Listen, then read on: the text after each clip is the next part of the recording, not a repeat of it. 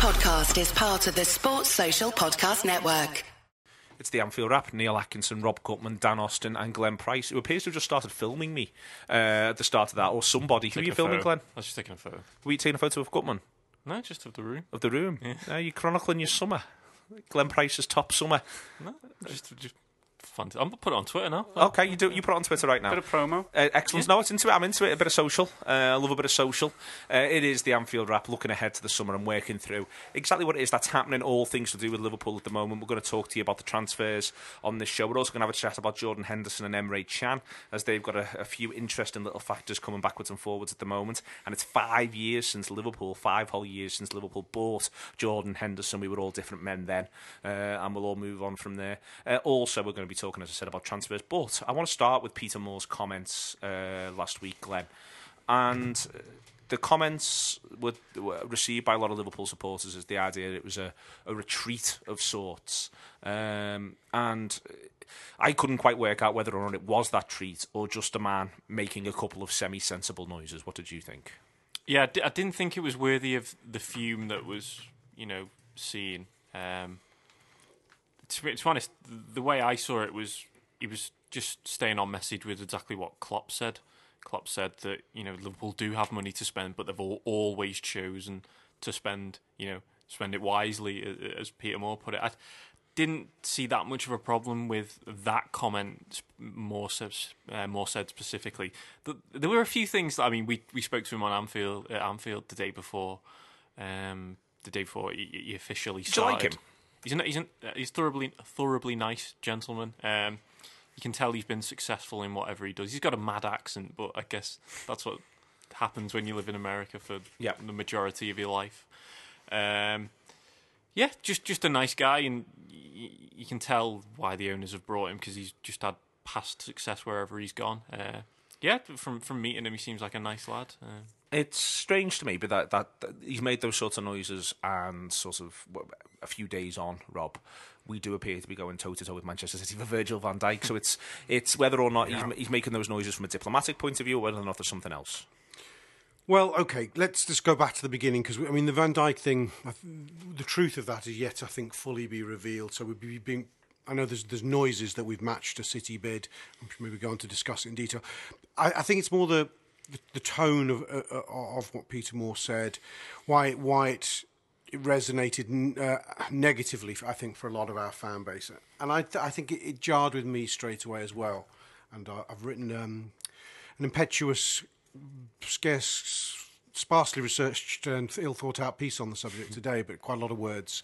But you can all enjoy that later. But um, what what got to me was look, we've lived in a we've lived in a universe for as long as we we can all remember, but certainly during FSG's reign, where where the where despite this sort of constant talk of uh, under promising, over delivering, we haven't really seen much in the way of over delivery in terms of, the, of transfer budgets and big and marquee type names come our way.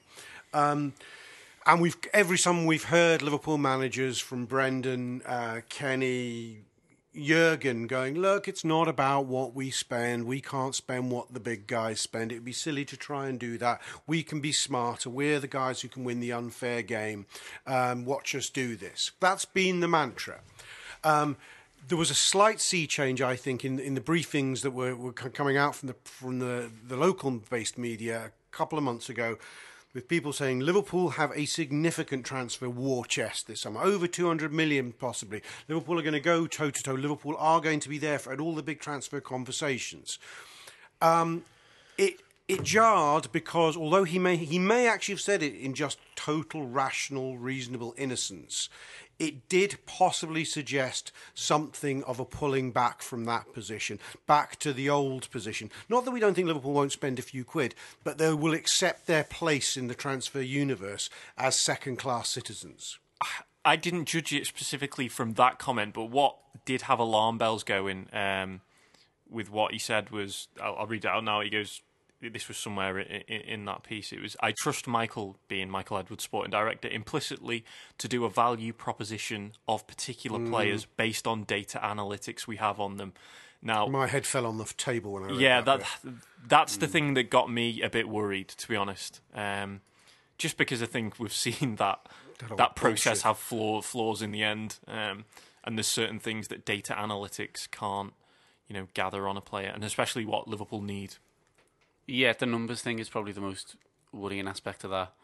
Um, just because, again, it sounds like possibly a man that doesn't necessarily know an awful lot about football will be making some football-related decisions, which has been a major criticism of the ownership since well, they came he's in. not involved in the transfer part of that. But that was the whole thing of his appointment. He, the, the way it was explained to us that it, it the transfer like whole process lies with Michael Edwards, is Michael the one that Edwards makes and, and Klopp, um, and it's Peter Moore's jobs to ensure the checks don't bounce. Okay. So I mean, that, but will be sort of taking this data in as He'll be- part of that process. Yeah, he's being kept abreast of the Well, transfer is- situation. I, I, I'll go back to.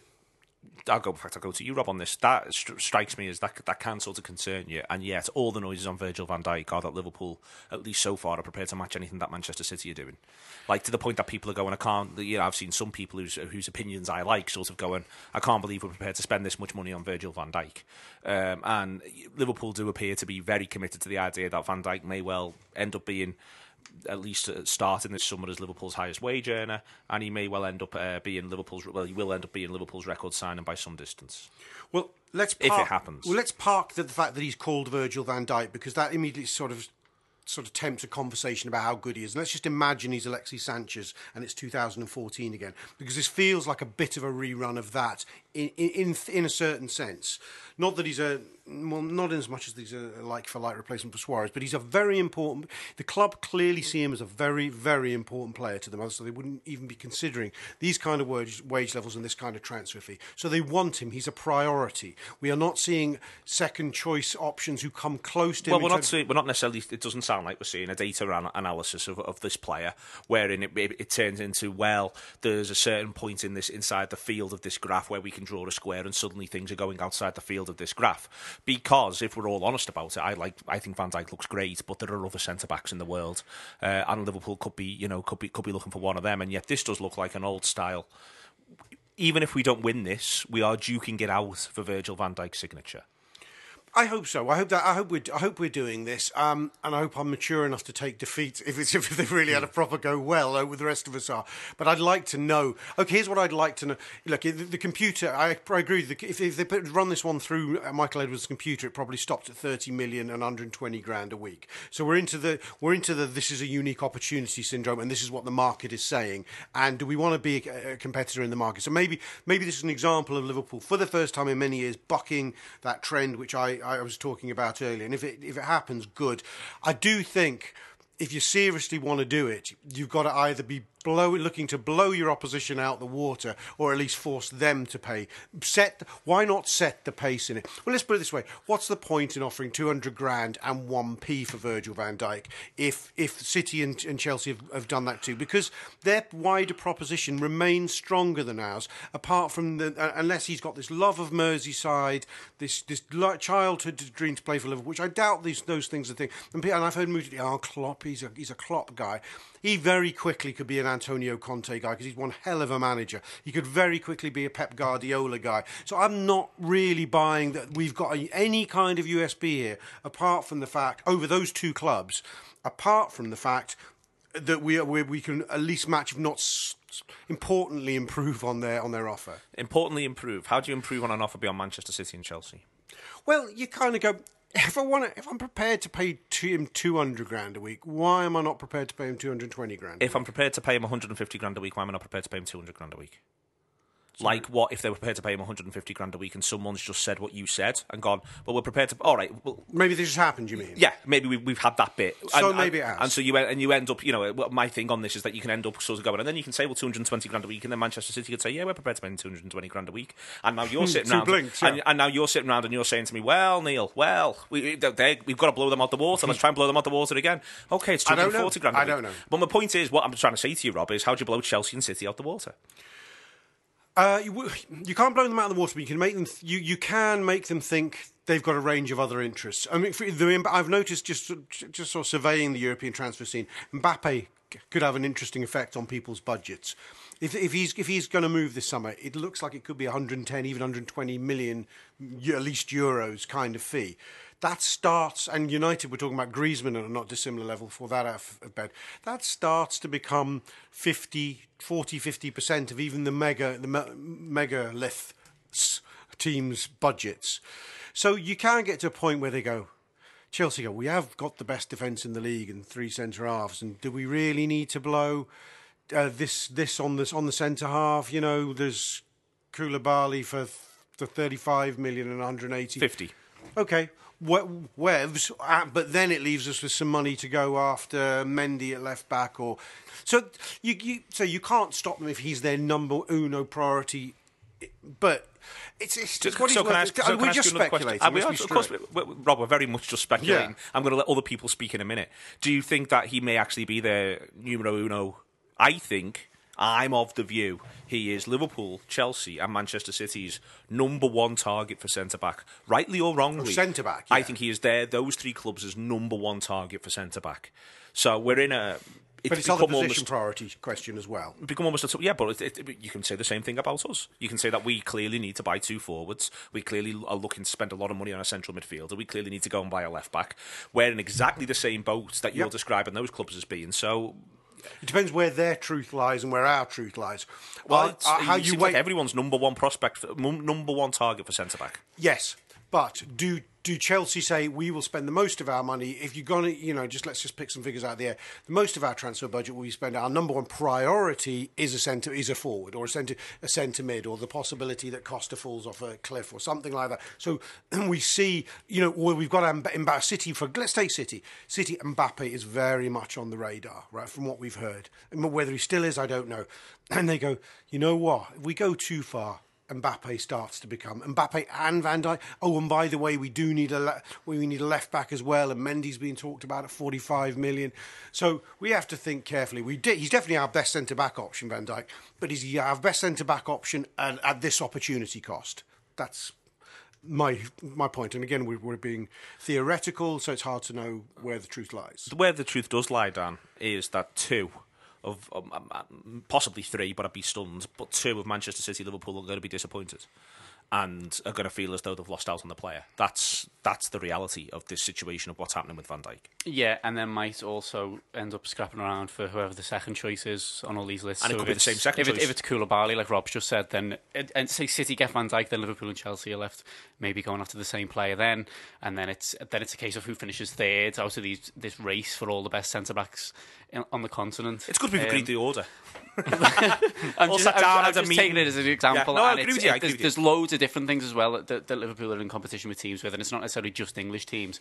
But this one feels really important because it's sort of a seminal moment in in sort of the hierarchy of the division going forward.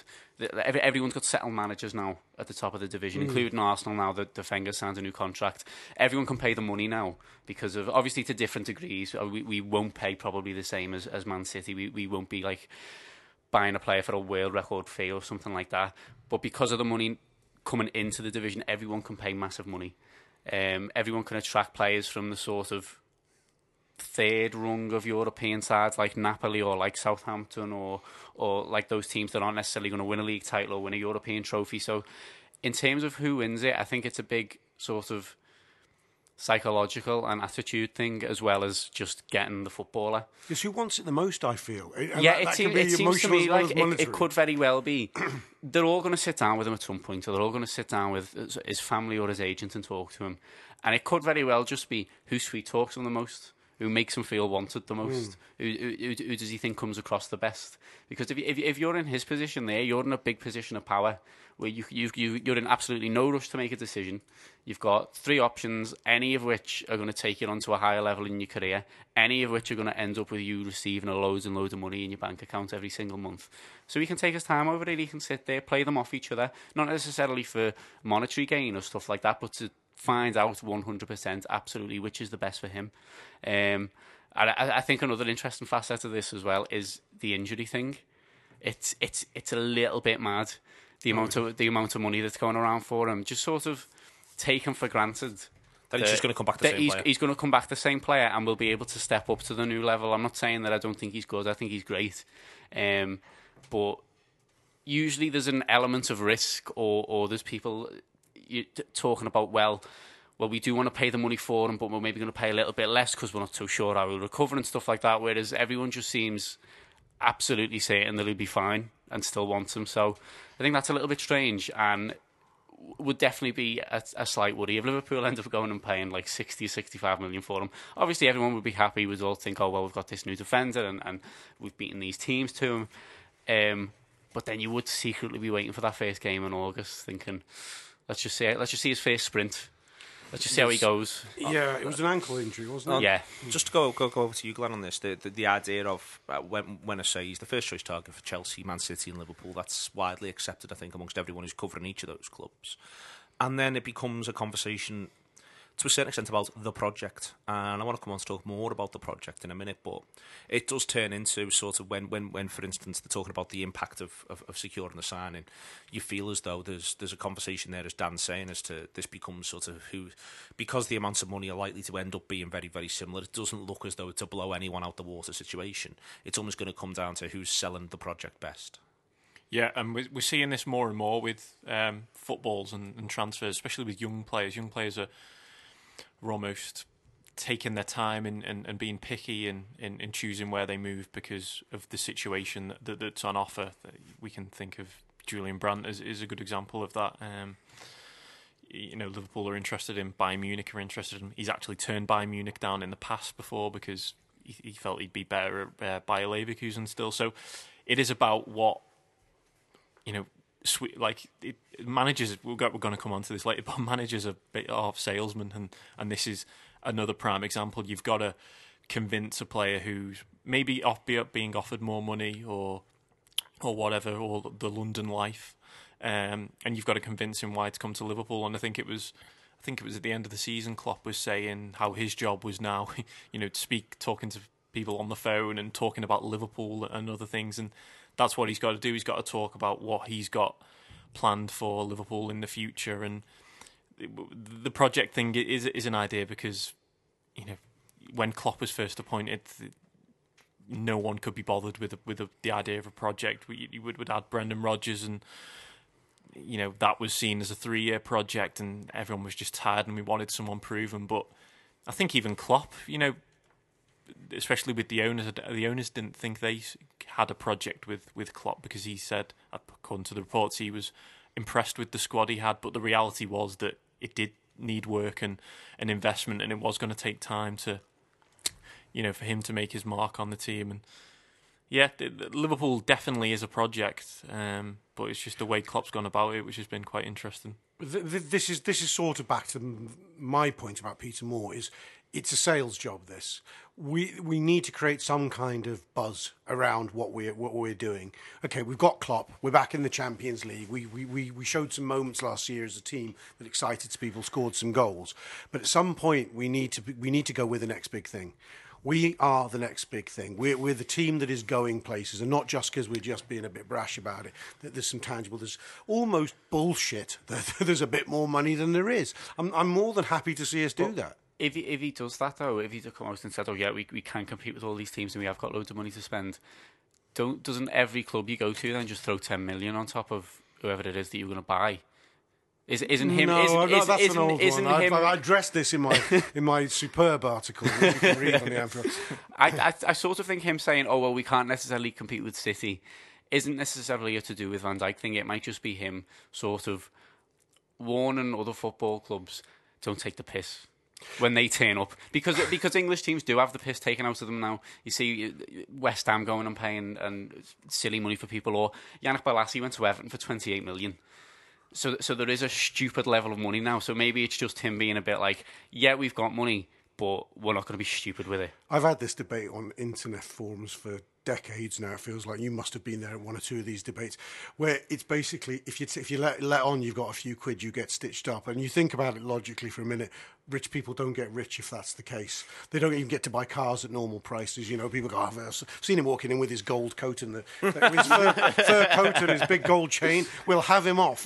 The, the, the thing that wealth gives the clubs, businesses, organisations, individual is options. Options to go, you were taking the piss out of me on that price. Now I can go to your neighbour and he can have my rich riches. You know, that's what they can do. It can cut cut either way. I don't think City have been taken for a ride. I think City have overpaid, but it's when they've m- decided they want to move a transfer that can't be moved. You know. Uh, you may be right. That is that. That's. I Gonna think happen. it can work both ways. I Yeah, think I think- right. I think wrong. I think in general true. there is there is a, I think in general there is a thing from clubs on the continent that if an English club comes knocking, whack some more money on because they've got it, and I think that that's I, th- I think that that is a thing that might well be happening. Uh, but but on the other hand, I don't think it necessarily happens club by club. I could be wrong. But on the project thing, when you say Rob about you know there's a bit of bullshit going on and all of this, but isn't that also external as well as internal? So the manager also has to now a football manager, more accurately, not just our manager, uh, but a football manager has to bullshit the supporters a little bit and almost, Yeah. you know, I think that this is quite, and also is almost certainly doing the same thing to his players. That there is, you know, management manager as salesman is absolutely fine. We can be mature enough now to deal with it, but that means also simultaneously engaging with the fact that it's a project, which we didn't want. We wanted to win things, win things now. Can we just sort this out? Can we just get moving? And yet now we're in sort of year three, moving into year three of this project. I just think it's a really interesting sort of philosophical point, really, which is that you know, there's there's you've got to keep therefore to carry everyone along, you've got to keep hitting your self-imposed milestones of, and now we've done this, and now we've done this. So Yeah. This year it was let's come top four. We came top four. Klopp comes out in front of a microphone, is exceptionally bullish, exceptionally bullish about Liverpool back amongst the European greats where they need to be. But what this needs now is that can't be. That's just the milestone for next year. There has to be another milestone pulled on because this project you've got to see it move forward. Yeah, the reason projects become projects is because is because reality becomes obvious to all concerned. So you can you can say at the beginning of the season we're not about project. We're here going to win the league this year. We're going to win the Champions League this year. And by October you're in you're in third place and ten points adrift, and, and you're struggling in the Champions League group phase. So say- you say that again, you sound like an idiot. So then you have to say we're we're on a journey. We're on a journey, and you have to mean that. You have to go, okay, this is where we're going. We, you have to. It's just about adjustment of expectation. The only teams that can't, that don't need to worry about the project stuff, and even I even started hearing noises from them last year was, was the likes of City and go, we are literally going to spend more than anyone else, so it's not a project. We're, we're paying to win everything this year. That's the fucking project. Year one, we do it. Although with Guardiola's very, very, very mediocre first season, we've already heard noises from them about, well, Guardiola's got to get the Guardiola type player in, and so it's something of a project. Conte's Conte at Chelsea, he was, you know, Chelsea had had a dreadful season. It had to be transitional. That was a bloody project that suddenly turned into something that wasn't a project. Project is just is just code for it. It can't literally happen this year, guys. Bear with us. That's all that means. Stunned silence. Yeah, I think I think he is right. Um, it it it doesn't tend to come out in March, April, May. No one's talking about a project then. They do it over summer when they're trying to get people on board, and then they do it sort of towards maybe January, and then it goes a little bit quieter again when it's just about getting results and, and then seeing where you are at the end. It's only really, I'd, I'd be hesitant to call it an excuse, but Yeah, it's it's it's it's about buying time. It's about saying no, no one who is no one who's top of the league or no one who's favourite to win a trophy talks about the project. It's teams, as you say, that are maybe third to fifth or in the hunt for a cup, maybe in a quarter final of a league cup or something. They say, "Oh, well, this could be important for the young players and stuff like that." I think the the uh, the very upper echelons don't do the project talk, but at the minute we aren't the upper echelon, so we have to do the project talk, so it's fine. Um, it's just that, as Glenn said before about Rodgers, when it becomes a bit sort of flowery, the talk around it, when it's all about philosophies and and oh well, we need to we need to get the right sort of way of playing and it takes years and, and we've all got to believe in it and when it becomes a bit sort of hippie-ish at times I think that's when people get a bit pissed off with it and think I just want points There's, I just uh, want some points and a big silver thing at the end Uh, excellent Rory Smith piece on uh, Real Madrid. Uh, he's written for the New York Times, Glenn. That Real Madrid's not a project. They haven't got a philosophy. They just win the European Cup. Yes, they do. Um, and with uh, like, I don't know whether I'm just naive on European football, but until a few like until like a season ago, I, I'd never even heard, like heard of Casemiro and, and and that and Dani Carvajal's you know sort of an under under the radar player. Um, yes, they do have these players, but they also have the best players in the world Yep. as well. Um, in in Bale and Ronaldo and all that. So that always helps, and and and I think that's what you know sort of Klopp was was, saying to, like in his press conferences towards the end of the season, it was sort of like a sales pitch in that players are interested in the project. At Liverpool, he actually used the word project, and I thought that was sort of like a sales pitch, not just to convince the players to come to Liverpool who who had offers on the other table, but to maybe turn turn the noses of other players as well to you know you know switch their attentions. Um, on all of that, uh, we've mentioned Van Dijk, the other transfer that appears to be gaining a pace. We'll come on to talk about Naby Keita in a minute when we talk about the midfield. But Glenn, it's Mohamed Salah. Um, it looks. A few people may have taken a flyer, possibly that it's that it's pretty close, but it does look as though it's likely. It's now probably more likely than unlikely, and feel free to disagree with me that Liverpool are going to break their transfer record, and Mohamed Salah is going to be a Liverpool player at some point in the next two weeks. Yep, it's it, it just seems a bit. It, it it's only June, and there's not that far between the two clubs' value, like you know, stance in negotiations at the moment. So it, does just seem a case of brinksmanship at this moment, and, and, and it will. You know, Will you take 34 million? yeah, three hundred and twenty-four. yeah, uh, that was Partridge. Yeah, um, so yeah, that it just does seem like it will get done eventually. Um, you, you wonder where how far a list he, he is down um, because you look at Liverpool went after Pulisic, they liked Brandt. Um, I'm trying to think of anyone else is, is but and then they've just and Salah's Salah's now on the radar. There's probably other what players further down the list. Was Douglas Costa on the, on the list, do you think, at any stage? Uh, Not that I'm aware of, but may, maybe he was. Um, you know, football clubs. He doesn't kick it in the goal. No, Uh, don't make me go through he? this with you again.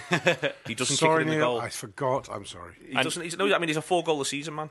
So if you're buying someone to play in the front three, and you're buying a lad who's, who's genuinely looking at his numbers and he just scores four goals a season, and uh, Salah's coming off the best season of his career, and it, I think 19 goals in 41 appearances. That that's quite a decent return. and it's one Uh, and two in the league. Yeah, um, yeah, and uh, we, I was having this conversation with Rob before. It's sort, it's like a player who's not got potential anymore. He's on the cusp of a rise. Um, there's there's less risk uh, associated because he's 24 now. It's sort of like a similar signing to to Mane. I'm not saying he's going to have the same impact as Mane, but he's around that age now where he's been consistently doing the business for two, two, three years, um, and Liverpool are getting him at the time where it's value. It, it it's good value, uh, as I say. Um, still, still a little bit of a risk, but less of it. And Am I right in saying he's done the business in Europe a bit, Glenn? From I, I, I have recollection of seeing him play against Real Madrid in the last couple of years, unless I dreamt this. And you've, uh, yeah, I'm He's sure he- played for Roma in the latter stages of the Champions League, I think. Yeah. And he also played for Fiorentina for the season on loan and was very good there. Yeah, no, And I think he legally signed for Fiorentina and then got out of the contract somehow and went to Roma and it Good was a on him. big it was a big mad thing in Italy and I think he might have got sued for it as well. he went to the court of arbitration. Yeah, just for, something- yeah. It- yeah. It, was complicated. It's uh, Rob. Firstly, it's another example of Liverpool targeting a lad who's fast. Yeah. Uh, I think we're going to spend a lot of the summer talking about fast lads, um, which is good. It's also when you mentioned in the sort of the value point there, I'm, I'm loath to, to worry too much about value at times, but he is on the cusp of something. He is the right age. I think he's the age that you should be looking at. I think for you, you can make an argument around people like Markovic that Liverpool shouldn't be looking at 19 to 22. They should be looking at 22 to 24. And Salah's a very good example of that. It's very similar profile to Mane last season, apart from playing for a bigger club right now. Um, it's to me, it's it's strikingly obvious. I mean, and, and often you can feel as though you're talking yourself into these, but I don't think I am. I think if you'd have presented me with all the facts, for instance, people's goals to games ratio at top leagues, and uh, gone down the list, I, I, you know, I'd like to think that I would logically have gone, what him that much? Why? Why not? Yeah, he, in a, you, you don't know what the as Glenn said, you don't know what the list was. If there was somebody better, more dynamic, or whether there is there is still in Salah's, you know, the, the second in a, in a list of three forwards they want to bring in, that he's not the the marquee one. We don't we don't know that. But he does seem, I think, it's a no-brainer. We, we've, we've we've certainly exhaustively scouted this guy because we nearly signed him two years ago. Um, he falls into that habit which we've seen during the the Edwards era, which is transfer targets just never go away. And I suspect we're signing Dahoud in three years' time, and you know, as a mature player. Uh, the 23 to 25 year old is the sweet spot, I think, with, with talent. It, uh, it's nice. You often see the pattern of them being very highly rated in 19, doing okay, plateauing, and then beginning to go again. And it looks like Salah in the last 18 months is beginning to go again. It feels like he's been to fast track, and we could just be buying him on, on, on the edge of something very significant. I, if I've got any reservations at all stylistically, is whenever I've watched him in the past and I've re-researched on, on uh, his, his best bits on the YouTube, is he looks very much a, a counter-attacking gem. I wonder how he aids you when a team has sat very, very low blocked, as they say, against you, and you're trying to break them down. What's his role then? I mean, I'm seeing he's quite poachy in the box. If you look at his goal, his goal roster last season, quite a few on rebounds from six yards, a few back post headers. But I do wonder what he gives you in those situations, and others may know better. It might just be a case that he's if he's on one side, if he's on the left and Mane's on the right, um, one of them drags the defence one way, which then leaves space on the other side Attracts for the other people. one. Yeah. yeah, yeah. yeah. Um, if one of them's running towards the corner flag on one side, everyone has to move over. So Mane's got space on the other. It's the only thing I could think of, Yeah, yeah. and I think it's it's it's maybe to do with the fact that he, he he was bringing Moreno on for sort of ten minutes of games towards the end of this season. Just I think to run, Hmm. just just to say run, peg them back a little bit, try and make a bit of space for the lads that are actually good at football in the middle. Um, so it might it might be that I I whenever I've seen him, I I just like the fact that he runs with the ball. He Yeah. runs with the ball forwards, um, which we've carries got, the ball we- out. Yeah, which we we've got a bit of now anyway. But I'm not really used to in a Liverpool team. Um, like the best Liverpool teams that I've seen, sort of Benitez teams, and and then um, like sort of like the Dalglish Cup run team, and and even Rodgers one to a certain extent. Th- there wasn't very much picking the ball up and just going as quick as you can. Um, it was it, it was more to do with You're right. passing the ball, working it round, finding an opening sort of thing, or just giving it to a boss lad, Torres, Suarez, whoever it was. Um, so I, th- I think it's nice to have that on, it, or it would be nice to have that on both sides, or if one of them's gone, the other one's there. I think the only major worry about that is them both possibly going to the African Cup of Nations There at the same one. time, and then what you do. That's what, you, what you do for that's eighteen weeks. months down the line problem. we can't. I can't be worried Well, about is the, eighteen months down well, the line is the problem now. idea then you think that they, they get him now, they haven't got to worry about it for a year, and then next year they reassess and maybe go and get another one? I think they're going to get another one anyway. Okay, you think they'll get another one now? Yeah. Another version of those two, another really Broadly, quick wide lad. Yeah, broadly. Or Well, if they do another- that, that's another, fine by another, me then, Another yeah. quick forward. Tell you what, I hope they give him November, December off. This lad, If ready in time for the January. This definitely non-African guy. well, well, this, but it's a long time away. That January, Yeah. it's two January's time.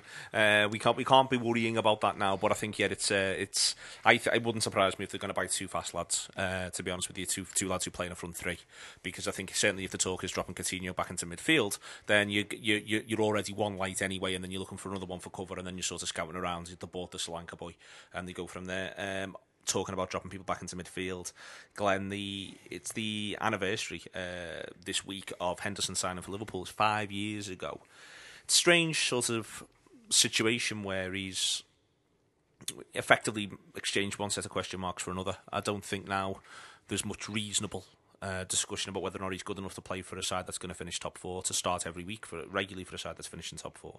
I don't there's much reasonable discussion as to whether or not he's a good Liverpool captain. I think he's shown this season he's done, you know, he's done a good job and he does a good job off the field. It may not be, may not prove to be a great Liverpool captain, but these things are very subjective. He's certainly not bad at the thing.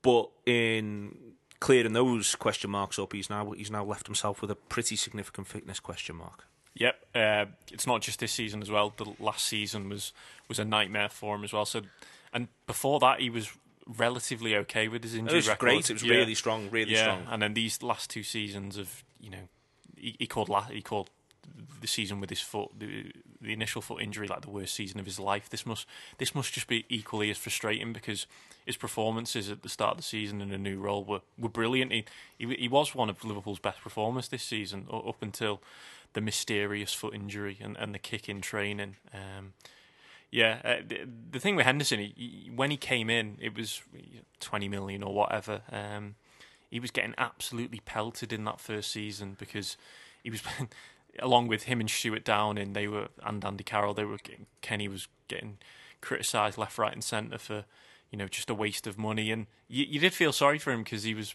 play shifted out onto the right to you know to accommodate Charlie Adam, which We'll gloss over that, Glenn.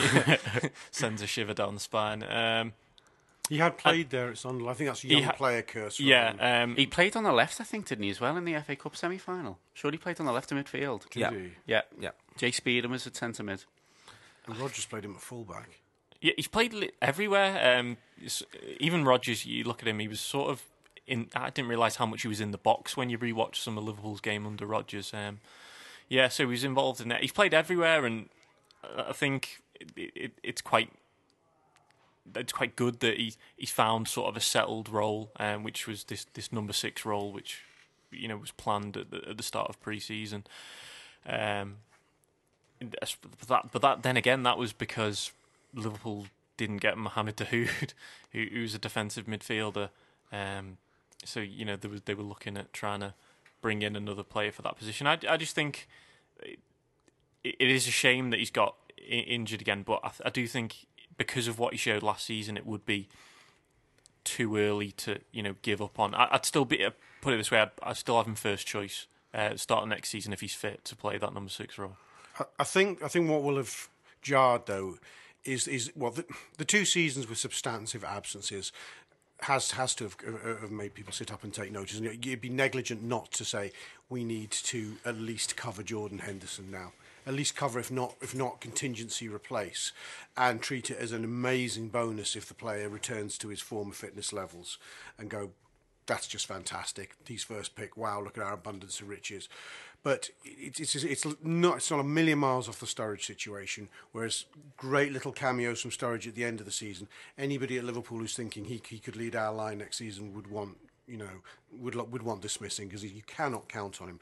Uh, I think it's a bit of, if you're looking from Jordan Henderson's point of view personally. It's a bit of a make or break season. This there's no getting away from that. He needs to be substantively fit. If he isn't, what next for him? Could he see out a career at Liverpool as the new Lucas, i.e., a, lad who's older than his years but still a fantastic contributor? It's interesting what you say about him in the Rodgers era, where he was seen much more as a box-to-box player. We often sort of used to talk about him. Could he be Lampard-esque as he got older? Would his goals increase? Uh, I think. Well, managers have seen his maturity action and pulled him further back. But I think it also possibly has been a factor of those injuries. I wonder if they've wanted him to play slightly more within himself in a certain sense, and, and the number six role suits that.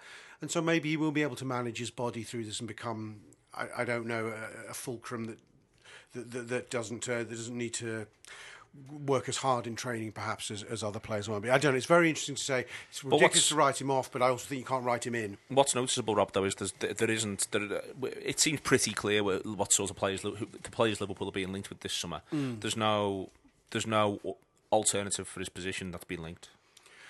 No, Klopp's interesting when he talks about uh, defensive mids. He does, he's almost like won't acknowledge the position, will he? It's, and you watch, Which I've got a lot of time for. yeah, he, and I think he's sort of closer to that school. Uh, Andrea Villas-Boas sort of popularised a little bit when he came to the Premier League. With almost the carousel principle in centre mid, whereas yeah, he very much did not have Henderson as part of the carousel. no, he didn't. He did. Yeah, he anchored him, and I wonder if that was to do with some of Henderson's latent fitness issues. That that was the case. Emre Can, well, because he doesn't want him box to box. He doesn't. He wants to control that. But he did, I, I would say again, he, when he when Can sat and Can didn't, for instance, Lucas has sat, hmm. Can sat. People have sat who aren't They've Henderson. come out a bit more than Henderson did. I don't know. It just seems. I'm more, giving you all my sceptical face. Yeah, you always. it's you're not giving- fair, is it? it? seemed more. It just seemed more fluid than than calling it a Makelele kind of role. Uh, but I think it's more being more fluid than that when Henderson, and he's, he's very involved in the, the the team played higher. I Yeah, think yeah, when Henderson was on the pitch, They did. They felt as though what they also didn't do was do two sitting, which we have done at times. When, for instance, Yeah. the, he's had two of them sitting together, and you know people coming and helping out. Whereas it was always very much it's Henderson who is the deepest, and the rest of you can go because I think he trusts Henderson's pace move, whether he's right or wrong. To Henderson's mobility to go from left back to right back, left back to right back, where he doesn't do that with Emre Can or Lucas.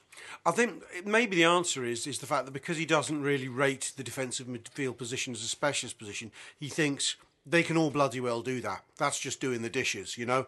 If, if Emre Can, if, if Henderson's fit, he's my first choice and captain there. If he's not, Emre slots in, and if we've got both, we'll have to rest one. Well, you know, Gini Wijnaldum can do a stint there. He certainly has done. It's not hard, lads. You know, and it may even be that Naby, if we sign someone like Naby Keita, although he's very box to box, got some goals. The one, the one I would have been interested in was, I mean, we'll come on to Oxlade Chamberlain in a second, but the idea that because Oxlade Chamberlain's on a little bit of a for Arsenal, because where I where I think that it falls down, I'm going to stay with you, Rob. Where I think it falls down in Henderson's absence. Where I think we struggled was the speed the ball was moving out of midfield. So where hmm. Henderson would do stuff quicker, more in front of a player, in one touch where others had used two, in two touches where others had used three.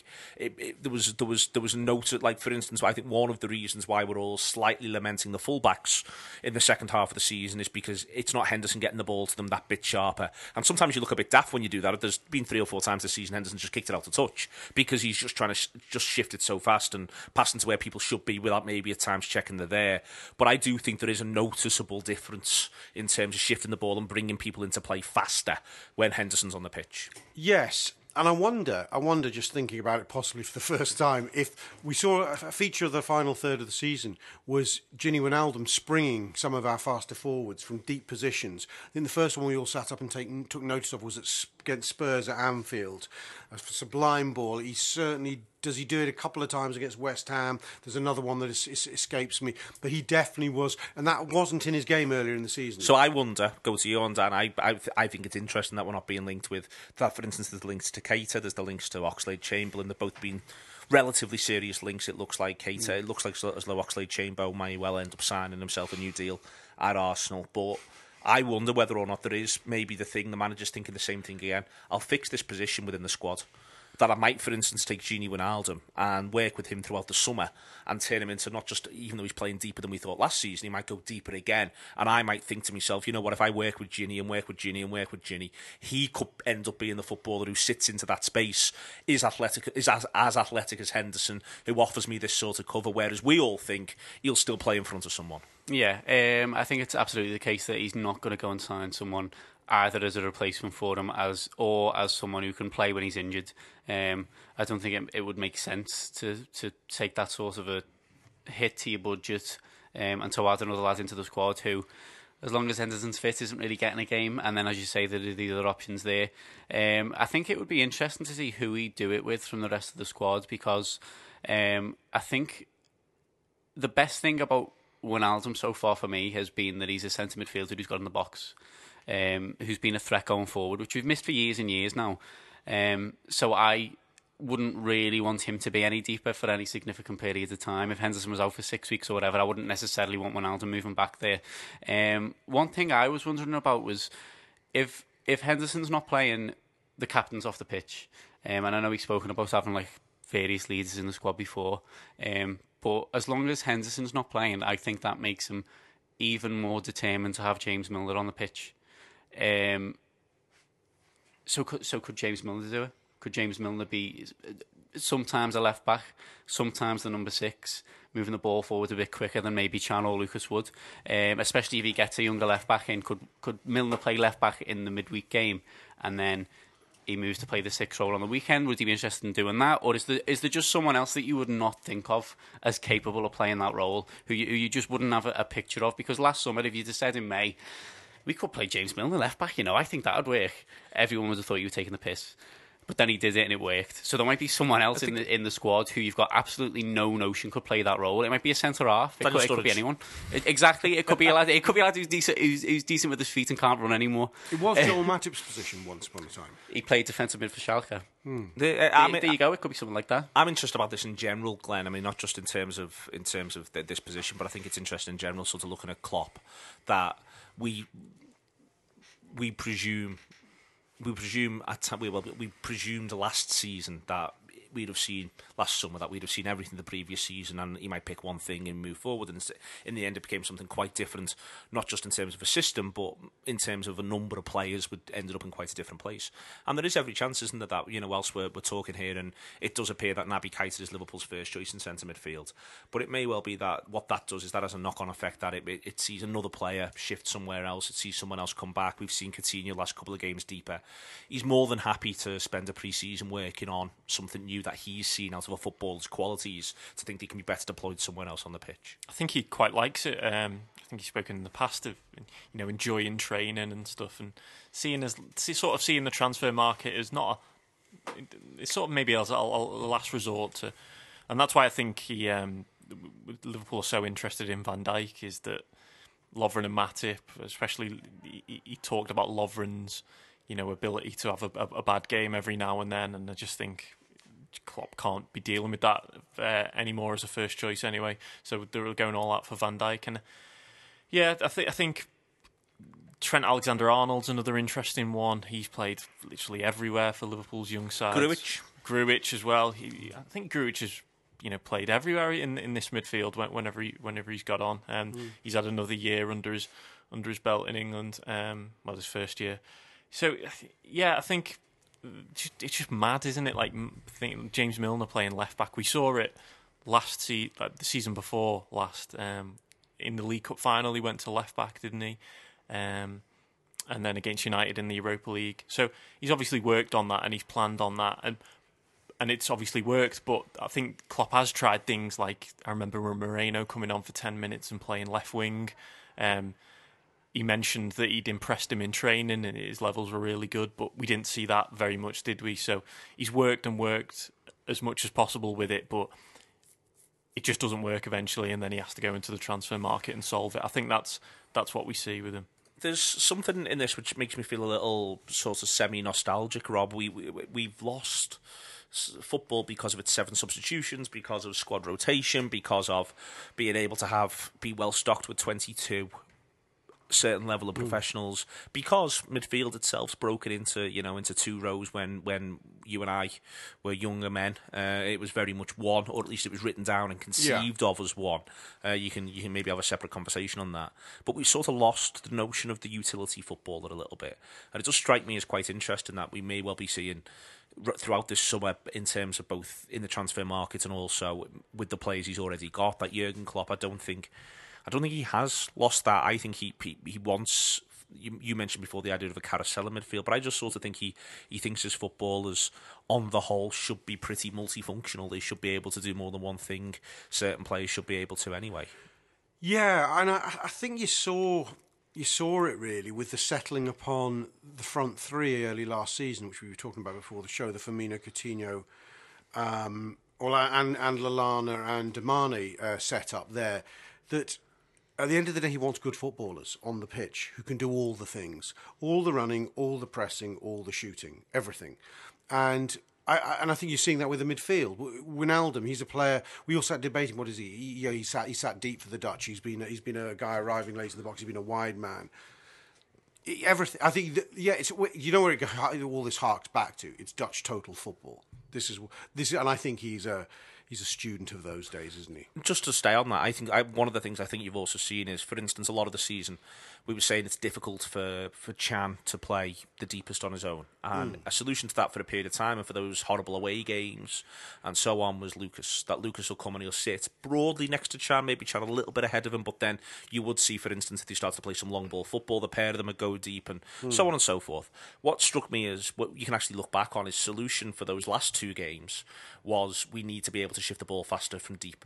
And the hmm. solution became, well, my solution, therefore, using the, the footballers I've got and the tactical acuity that I've got, is Emre Can sits deepest, but Coutinho's taking the ball off him yeah. at times. And I do, one, you know, almost, and this is why I do think that coming back to Henderson, having been here for five years, you know, I do think he's still at times a little bit underrated because I think he almost he starts off solving, trying to solve his Henderson problem with Can and Lucas, and he ends up solving his Henderson problem sort of with Can and Coutinho, in that it becomes right this lad's going to do all the, the creation of the tempo, the shifting it along. And Coutinho put two fantastic performances in, in the last two games of the season. Mm. Not just the goal return, but every stat.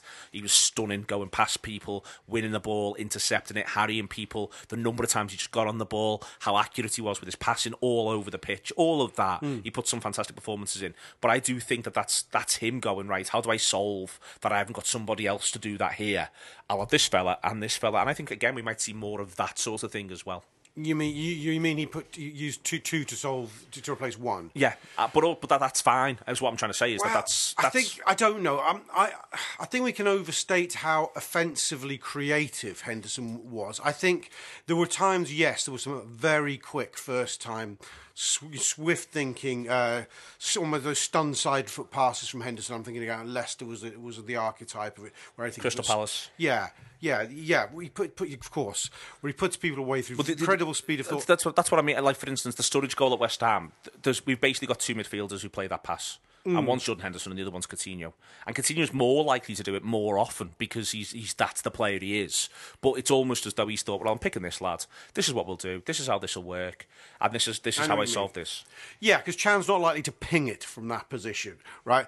Uh, having said that, I did notice the default. Uh, the interesting thing when you know being watching Ronaldo closely, very much in his early days for Liverpool, I noticed how often he was collecting the ball, literally five ten yards from Henderson. That they seemed to be shuffling rather than looking for the quick penalty, they were sh- quickly shuffling it from Henderson to Wijnaldum to Mane, moving up the pitch as a unit that way, which was quite exciting to watch, I felt, in a different sort of way.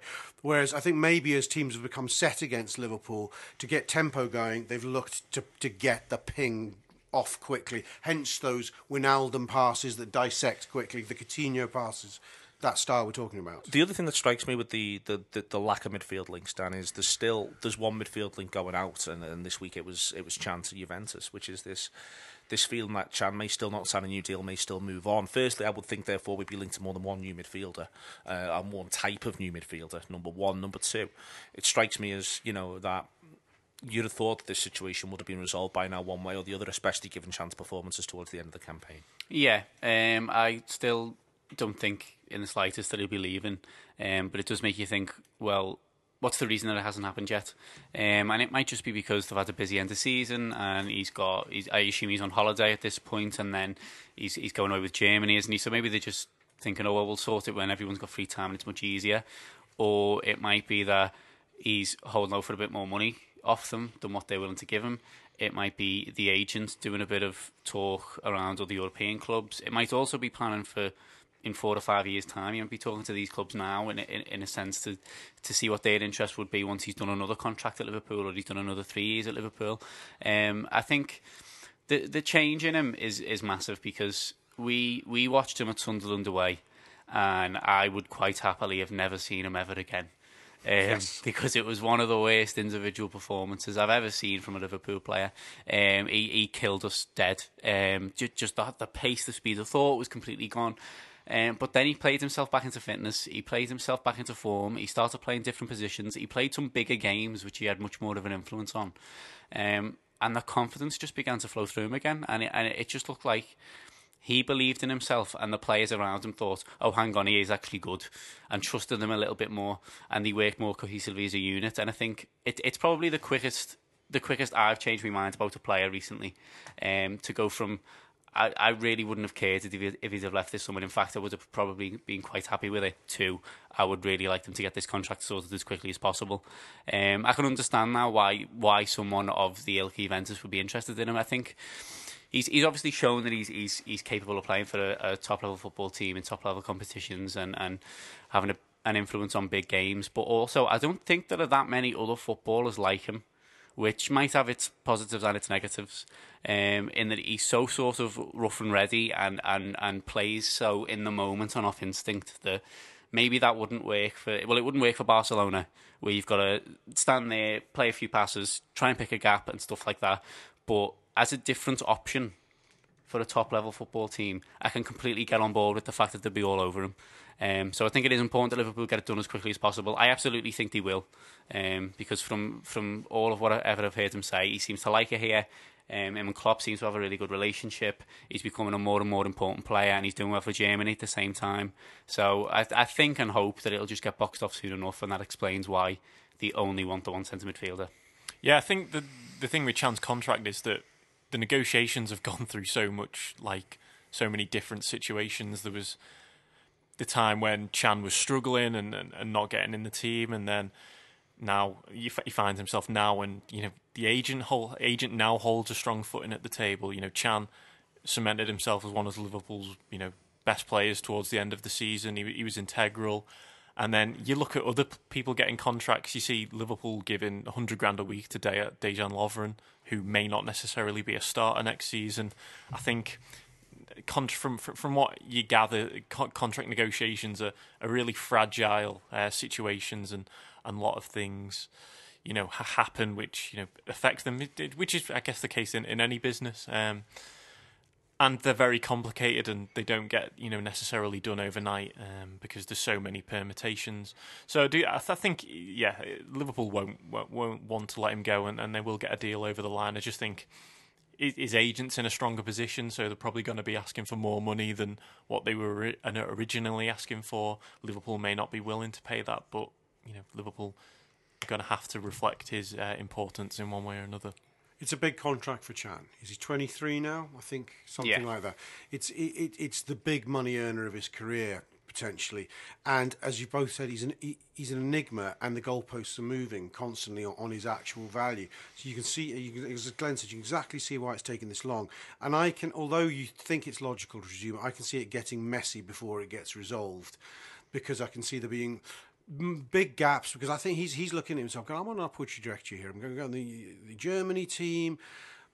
Juve want me. You know, I'm looking at the way the market for value players are going. I, I could be 140, 150 grand footballer, me. And Liverpool were going, fuck's sake, you would have been grateful for 50 grand back in November. Let's be right here. We signed you on probably 25 grand. It's probably his first contract. So it's, it's a, there's going to be some big gaps. And yeah, I think the I think you'll hear we'll hear more and more links to other clubs, some genuine, some some fictional, because the agent's job is to, to create that that demand. But I, I, I'm going to just make a punt on it. I just think it's going to get messy and get resolved really quite late in the window. Uh, Another another complicated aspect is that you know we'd probably consider his best position to be defensive midfielder, and Liverpool's current captain plays central midfield and would be first choice. So maybe you know players are you know assessing you know what what's in for them in the future, and maybe Can doesn't see you know a regular you know starting eleven place for him. It's, an, it's an interesting one for Can. Come over to you, Dan. It's an interesting one for Can in the context of what Glenn said there around not just Henderson, but also if Liverpool are linked, seriously linked to Naby Keita, and then the next line, the next thing on that is, and the manager might be playing Coutinho deeper. You can. Rob said to me before. He said you can quite easily imagine a situation next season where the first game Liverpool play can Keita if they've signed him and Coutinho start in a midfield three, and that would mean last season's first choice midfield if Henderson, Wijnaldum, and Lallana are all not not selected in that side, or wouldn't be in that. You know, it's it's quite easy if you are Emre Can to be able to go. Well, hang on, there's every chance that there's six of us here battling away, uh, and I feel as though if Henderson wants to play there, that's boxed. And you seem to love Lallana Gaffer, and you you all rate Philip Coutinho.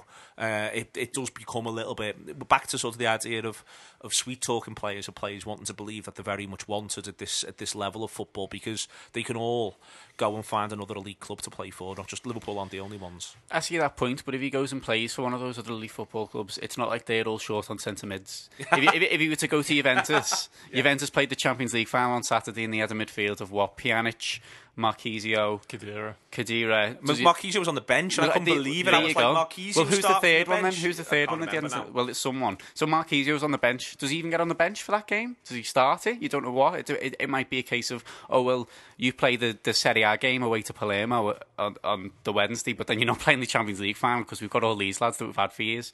Um, it's hard for him to go to a club either equivalent or better than Liverpool and know that he's going to be starting games. If you want to go back to Germany, if Bayern are looking for a centre mid because they've got because Alonso's retired, he's still got to get past what Thiago. They've got Renato Sanches They can't get a game. Um, it, it- there's not another team where he could definitely get more money. That's definitely a step up from Liverpool, where he'd definitely be playing. So it, whatever his move is, it's a risk. It would be it, it's sort of a risk to stay at Liverpool because he's not guaranteed 90 minutes every single week, especially if his form dips again or if he gets injured.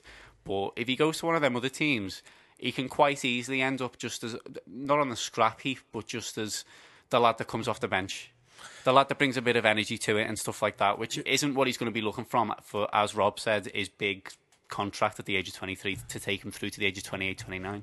If I, you know, if I was Can, the, the trouble is there's a huge window of, of possibility of what happens next in his career between him sort of becoming this messy midfielder who's in and out of big team squads that we've he's hinted at being, but to, or being this important midfielder who goes on to become a mainstay in the German team. You almost think that he. He signs his next big contract here, gets his money, and then perhaps if it does, if it doesn't go to the, in the stellar direction, he doesn't nail down a place the way he wants. Where his ambitions are best suited is in a top German side, just below the level of Munich. I'm talking about Dortmund, now a, a Leipzig, a Schalke, where he absolutely is nailed on in that midfield, becomes the best midfield player in Germany that stays in Germany and becomes and stays in that the national team. Do you not think that's a big step down though? Because he's already Yeah, made that is, jump, hasn't he? He's already played for Leverkusen, done the step to Liverpool. If he goes back to a Leverkusen or a Schalke or whatever, is that not sort of That's him admitting him admitting defeat in a sense? Oh no, that, I'm saying that's his, in two years' time fallback. If, if if he doesn't nail a position now with one of these top sides, Um, It's hard building the squad, isn't it? So Yeah. we Chat about it. How than it looks. Me, Well, just in general.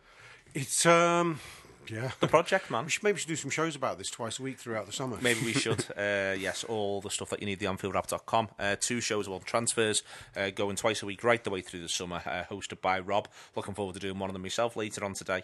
Uh, loads and loads of stuff about all of that as it breaks as well. We'll be uh, grabbing people like Glenn Price from Holiday, if need be, over the phone to talk about, uh, for instance, if Liverpool confirm the sign of, of Salah. Uh, everything that you need, really, the AnfieldWrap.com, both in terms of the writing, uh, in terms of these shows, uh, the free shows, and also in terms of the subscription shows. Thank you very much, Robert Gutmann, Dan Austin, and Glenn Price. This has been the Anfield Wrap. We're in for a long, fascinating summer as to what Jurgen Klopp's going to do. I'm going to have to fill out my formation thing more and more as it wears on. It's the thing I have at every every show now, Rob. I have my thing with me players circled and missing ones and everything. That's what I need. Everyone's craning the neck to see who's there. Uh, been a pleasure as ever. That's the Anfield Wrap. Sports Social Podcast Network.